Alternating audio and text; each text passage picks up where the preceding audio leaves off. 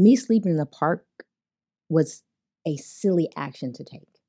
The same as our local government deciding to put a emergency emergency shelter in the park. It was kind of silly. On February 3rd, Long Beach City Council announced plans to open an emergency winter shelter in the 7th District at Silverado Park. From the outside looking in, it was a logical move that fell in line with the city's response to the homeless crisis, which local government declared a state of emergency. But for the residents living near Silverado Park, the move was in direct opposition to the city's plan to create equitable access to open spaces, which the city adopted in January of 2022. Jerlene Tatum was the first to pose opposition to denying access to the park and gym by sleeping in the park. On today's show, Jerlene talks about why she took such a drastic step and the importance of community organizing. So you think the Democratic Party cares about black people? Believe it or not, Rex, I think that tweet is part of the problem. Do you feel like we could have addressed this homeless issue much sooner? You have to speak a word, make it a good one. Welcome back to the Word. Once again, I am Jackie Ray. We are talking about a very important topic. We're actually going to touch on two very important topics at the same time. One, in how we can help and assist our homeless or our unhoused population. And two, the importance of community outreach and making sure the needs of everyone are met. So I'm excited because my guest today, you guys probably know, um, Jerlene Tatum. She is a community activist. Um, very, I, she gave me a look when I said that, but that's what she is to me. I prefer advocate. Okay. Because um, I advocate for my community. Tell me the distinction between the two, being a activist and you said an advocate, right? Um, for me, my personal definition, yes. mm-hmm. I'm sure it doesn't fit other people. Um, and actually, I'll share with you. It was uh, almost 20 years ago. I was getting involved in the community and doing different things, and I met Mr. Bill Pearl, mm-hmm. uh, the the founder um, of LongBeachReport.com, and he asked me. He says, "Are you an activist or an advocate?" Mm-hmm. And it was interesting because honestly, I didn't know. I didn't really know a difference. And he says, "I'm going to list you as an advocate." Okay. It took me years before for me there was a difference and one of them it's someone who's like yeah they're they're activated by something mm-hmm. right so they respond activist advocate is it's consistent it's not and this is my personal definition for me mm-hmm. i'm constantly advocating for community whether it be for black students whether it be for uh, folks in my neighborhood whether it be just for different communities across the city i'm constantly advocating a lot of people have i think benefited from you using your voice and your platform to raise awareness about things. But I'm just going to fast forward. So one day, story time, I was out and about and I get a text message from, did you text me or call me? I think I Instagram. I think you Instagram me and said, hey, I don't know if you heard about the Silverado Park. So, if, as most of you know, the goal was to make Silverado Park an emergency winter shelter for the unhoused population. And Jerlene Instagrammed me and said, Girl, I'm about to go spend the night in the park as protest. And I don't have children, but I felt like the mother in me just kicked in. No, you not. You not about to spend the night out there. But it was important for you to do that and to raise awareness about this. Before we dive into that specific issue, I want to talk about that specific moment in time and why you felt that it was necessary for you to spend the night in the park to address this park and the the services it provides being potentially taken away from the community. That decision to sleep in the park was definitely an act of activism. Right. Okay. Right. So that's when uh, activism sets in, but I prefer advocate again, after being out and talking to community members and realizing that a lot of people are unaware, and they and it's just because I I pay attention to what's going on. I pay attention to local news. I, I I'm looking at social media. Those are things that I do on a regular basis. But community members, you know, mom and dad that gets up and go to work every morning, mm. that drops their kids out of school, come home, make dinner, maybe go to the park. They're not paying attention to those things. Right. Now, what happened? They saw a fence go up they thought it was to be renovated. And basically, I stood in the park and I said, Hey, do you, do you know what this fence is for? Oh, they're going to renovate. I said, No, they're not. And so I started sharing information and then sharing with them where they could get their own information. And when community began to push back, or, or I wouldn't even say push back, get clarity on what was really going on, it was a wall. It was Mm. it was just it was a stop. So I was like, what can I do? This is the most extreme thing to do. And honestly, that's I, I don't want to say it's silly. Me sleeping in the park was a silly action to take. The same as our local government deciding to put a emergency emergency shelter in the park. It was kind of silly. Like, really, you're gonna put this in the middle of a park, a park that is used on a regular basis. Right by school. Right, it's right by a school. Mhm. It's feet from a playground. It it doesn't make any sense. So me sleeping in the park didn't make any sense. And a lot of people wanted to come out to see me in the park because they wanted to see if I was really gonna sleep in the park. Right. Like, you know, people were like actually showing up like, you really gonna sleep in the park. And then a lot of people went mama on me.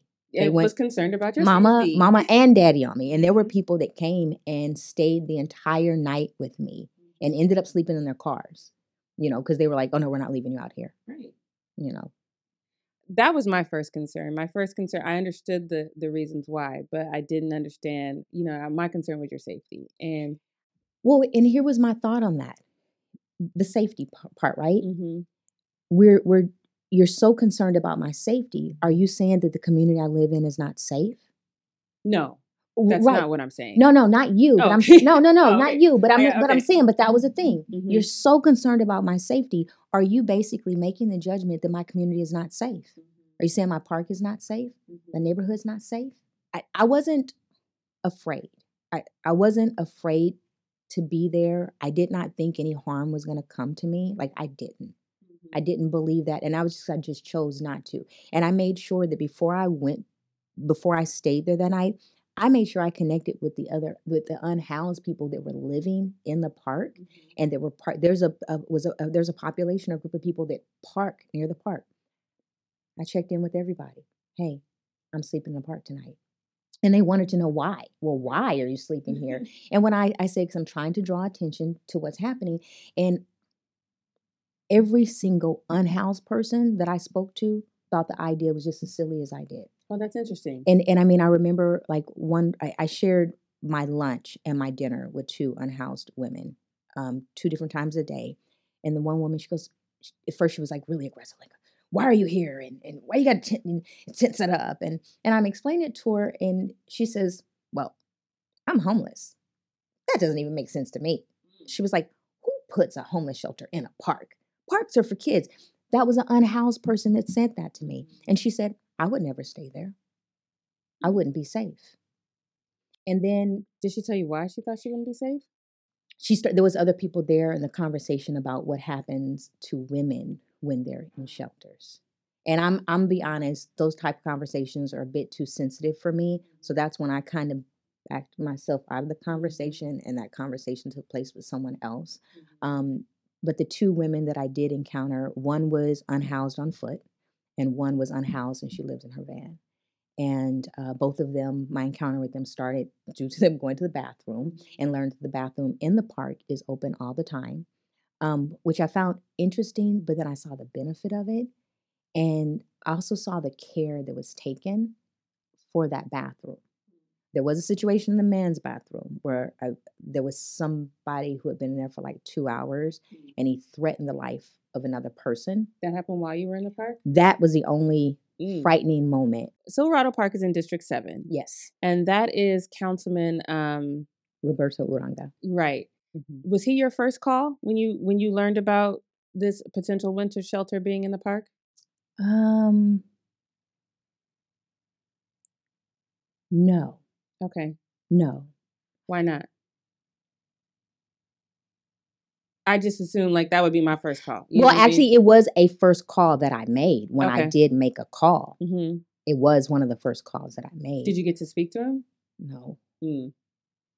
didn't go very Okay, well, well. tell me, tell me what happened on that call then. um, we have been myself and others that were doing outreach. We have been instructing people to call the council office, the mayor, the, the council, mayor, and city manager's office, mm-hmm. and express their concerns. Mm-hmm. and I was getting messages about what they were being told. So I called and I asked. What were they being told?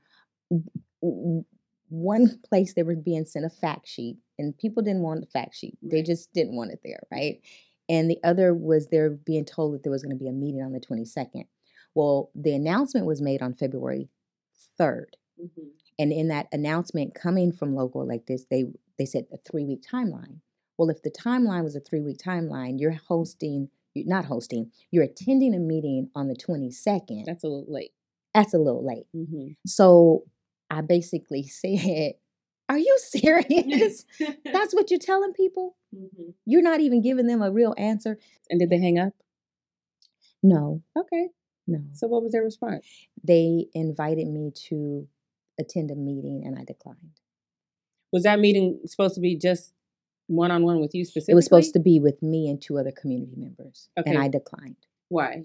um, because I don't. I not a leader Mm. of the community. Like I don't, and that was the one thing that I said. I said I don't. I said I don't. It's not appropriate for me to attend a meeting. I don't lead the community. I'm not a leader of of an organization. So the conversation needs to happen with the community. I don't represent the community. I'm one person. I'm one voice. Did you ask specifically why hasn't this been something that the community happen, had an opportunity to voice their concerns about much prior to the the fence going up? Um, no, because what was being pushed out was that it was a rush. They had to do it fast. It, it was as if that process didn't matter.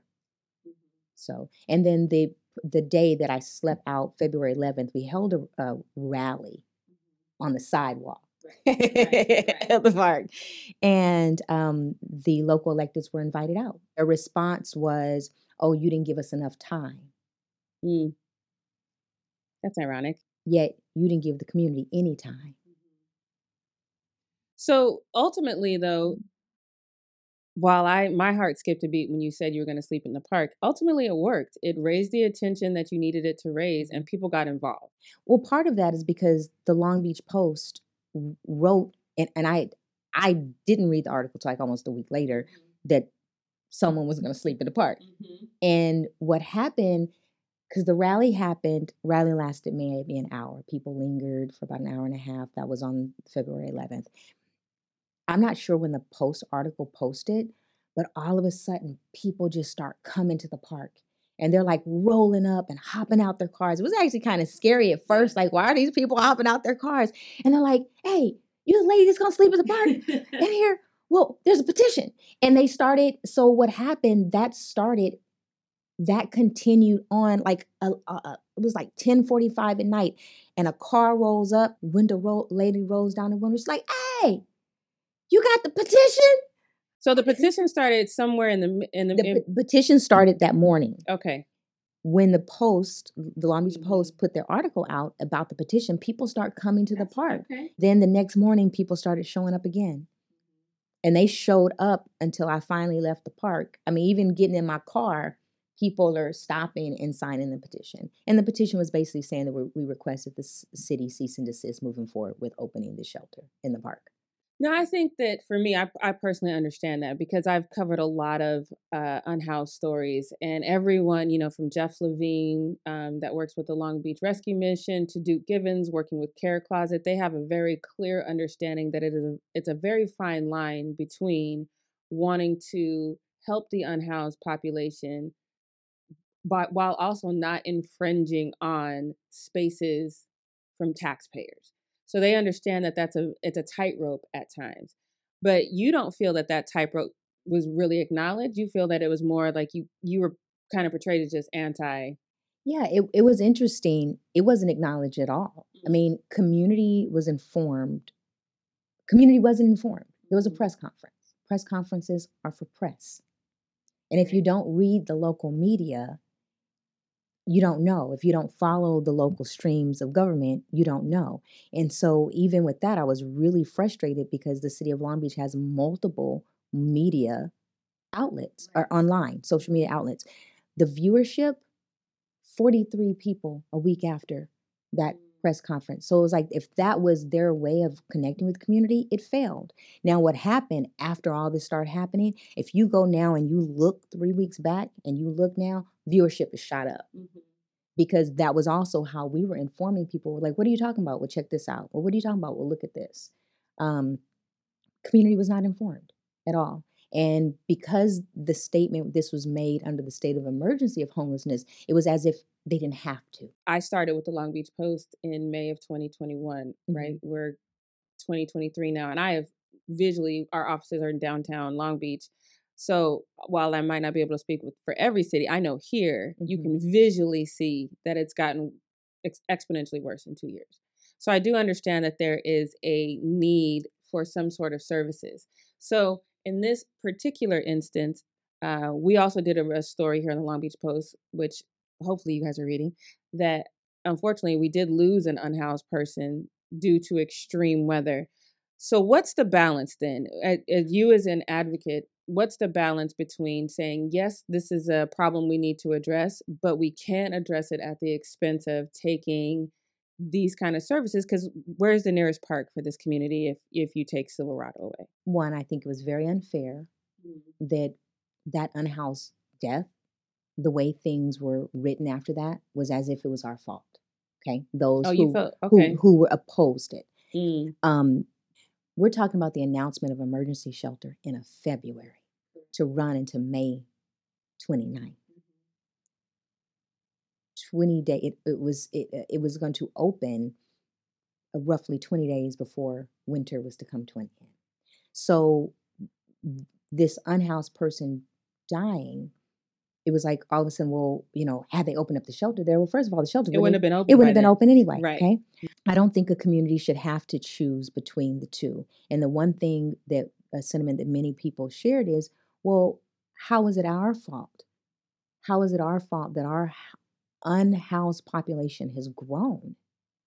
We don't make the policies. We don't make the decisions. Yet you expect a community to bear the burden of that and say, oh, well, you know, this is the best thing and everybody needs to do their part. Well, no, you didn't do your part. Government didn't do their part. People who are going to work every day and providing for their families, they're doing their part to ensure that they don't fall into homelessness, right? And to even, like, there was this, that, again, that uh, anti homeless thing, the level of compassion that I know just in the community that I live in is amazing. To the fact of when I was sharing, when when someone who was visiting was like, "Oh, Jerlene, there's unhoused people. There's people living in their cars and they're parked right near where you're you're sitting." I said, "Oh," I said, "A lady who found my number on the flyer called and said." Don't worry about the people sleeping there. They're good people. Mm-hmm. That came from someone who lived in the neighborhood to tell me that the people that were sleeping in the cars at the park were good people.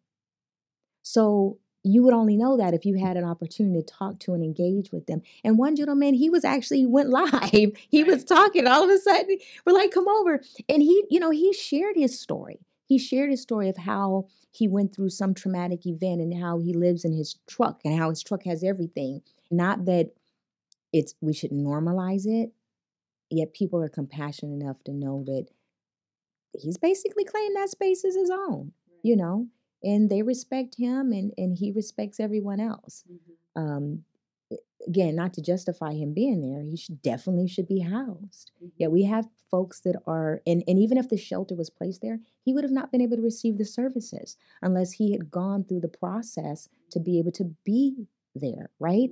And the one thing that people, and I know this as someone who's worked for a, a nonprofit organization that is provides housing for formerly homeless veterans, chronically homeless people do not want to be in a shelter. Mm. They will because it's it's it's too dramatic of a change for them. And those are conversations I haven't heard anyone talking about. Jeff Levine from the Long Beach Rescue Mission talked about exactly that. If you've had someone that's been unhoused for years, just putting them in a shelter, it's it's too traumatic for them. There's an attachment to all of their belongings that they can no longer have in the shelter there is a sense of freedom that they feel that they no longer feel in the set in the shelter and there's rules that they didn't have to follow that they now so it's not just hey let's grab you off the street and put you in a shelter there's steps that mm-hmm. have to be taken and i and i like what you said because i don't feel like people talk about that enough and i think that's that's a level of privilege that we have is being not knowing what it feels right. like to be homeless we just say oh we just need to get you a place to stay right and it's not that simple and i and i'm glad you pointed that out because i think that understanding those nuances makes it I don't want to say it makes it easier for people to understand, but at least it makes it easier for people to say this isn't a snap your fingers fix. Right. Housing isn't the the immediate fix. Mm-hmm. It's a temporary fix for a lot of people and it could lead to a permanent fix for others. Mm-hmm. But putting them all in the same group and I also really am glad that you took time to share the stories of people that were there and how they felt about it because I that was what I really wanted to know is how the people that lived there felt about you protesting. Our message was clear. It was not about anti-homelessness. It was about park equity, knowing that we're already lacking in a community of green space mm-hmm. and just wanted the city just make a different decision. Now there were people that shared their stories of the the traumas that they've experienced in their encounters with homelessness, but that was not like that was that was not our push for our I would say our campaign, right? Mm-hmm. It was about the city keeping its word for park equity. It was the city who made that decision. Mm-hmm. They put it on paper. They did. They said it mattered. They said it was an initiative. So we wanted to remind them of that and that what they were doing was taken away from what they promised. We did the outreach that the city did not do, basically. We went door to door. We stood in the park. We talked to people. My eight year old, I mean, she was like, Can you please come to the rally on Saturday? you know, but she was mm-hmm. out there just in meeting people where they are. Mm-hmm. That's what that was. That was meeting people where they are. And now I can tell you that from that, some of these folks that have come together, they're going to probably be tied to each other forever. Yeah. You know, and yet now there is a greater awareness. Um, like I had someone who was out there dropping flyers, giving them to to parents, and she shared with me. She says, "This is kind of embarrassing." Mm. She says, "I've only voted." Was it? She said the first time I ever voted is in the presidential elections a couple years ago. Adult, mom, children. Um, and she says it's it's kind of embarrassing. And she says, so I don't I don't understand the infrastructure, right? And then I explained it to her. Um, but she at this point she knows she'll never go back. To not participating in her civic duty. She'll never go back to that ever again. Going forward, I mean, and it was interesting because she was willing to learn and willing to talk to people about it. And I'm like, if anything good came out of it, yes, there was a win for the community, but the benefits were even greater than that. The benefit was that a community woke up and a community is ready to, and they're like, what's next? They're like, okay, we have a park. Our park is deficient. What do we need to do to change that around? You know, they're they're they're ready for the next thing, and I'm like, I'm gonna go chill over here. I'll watch. Which y'all. is interesting how that's what people de- was. That was their default anyway. Is oh, they're renovating it you know so obviously you know and i think sometimes we do that is we just like oh we make sense of stuff that might not make sense instead of asking questions yes so i think that is something that we can all probably learn from this instead of re- ask questions yeah. make sure you have the right information and the the one part that was frustrating for me was that there was this well the community is misinformed no the community was not misinformed mm-hmm. the community was not and there was this narrative trying to be painted that the community didn't know what they were talking about. No, the community knew what they were talking about. You're about to take something away that they didn't want to take away. Right. Clear. That was mm-hmm. clear. Mm-hmm. You know, the rest of it didn't matter. And if you haven't informed the community, maybe don't make a statement that they're misinformed. the community was mistreated, and I'm I, I, I know there's a spin and narrative to to and and almost putting us one against another, but I think something that should happen especially in the conversation of unhoused, is for us to have an understanding of real, what's really happening. Mm-hmm. And and not all unhoused people can be categorized the same. They cannot be. It's not fair to them because then their needs are not being met. I thank you so much for coming on the show and just kind of sharing. Um, thank you for having me. inside joke, y'all. Inside joke. But yeah, no, it, it's good, and I think that you know the voice is important. The voice of the community is important, mm-hmm. and I'm always I'm always here for that. And I and I'm very thankful that you did Instagram me because even though I couldn't be there, I'm glad that the Long Beach Post had an opportunity to tell this story for you. And I and I just want to encourage you guys all to do that.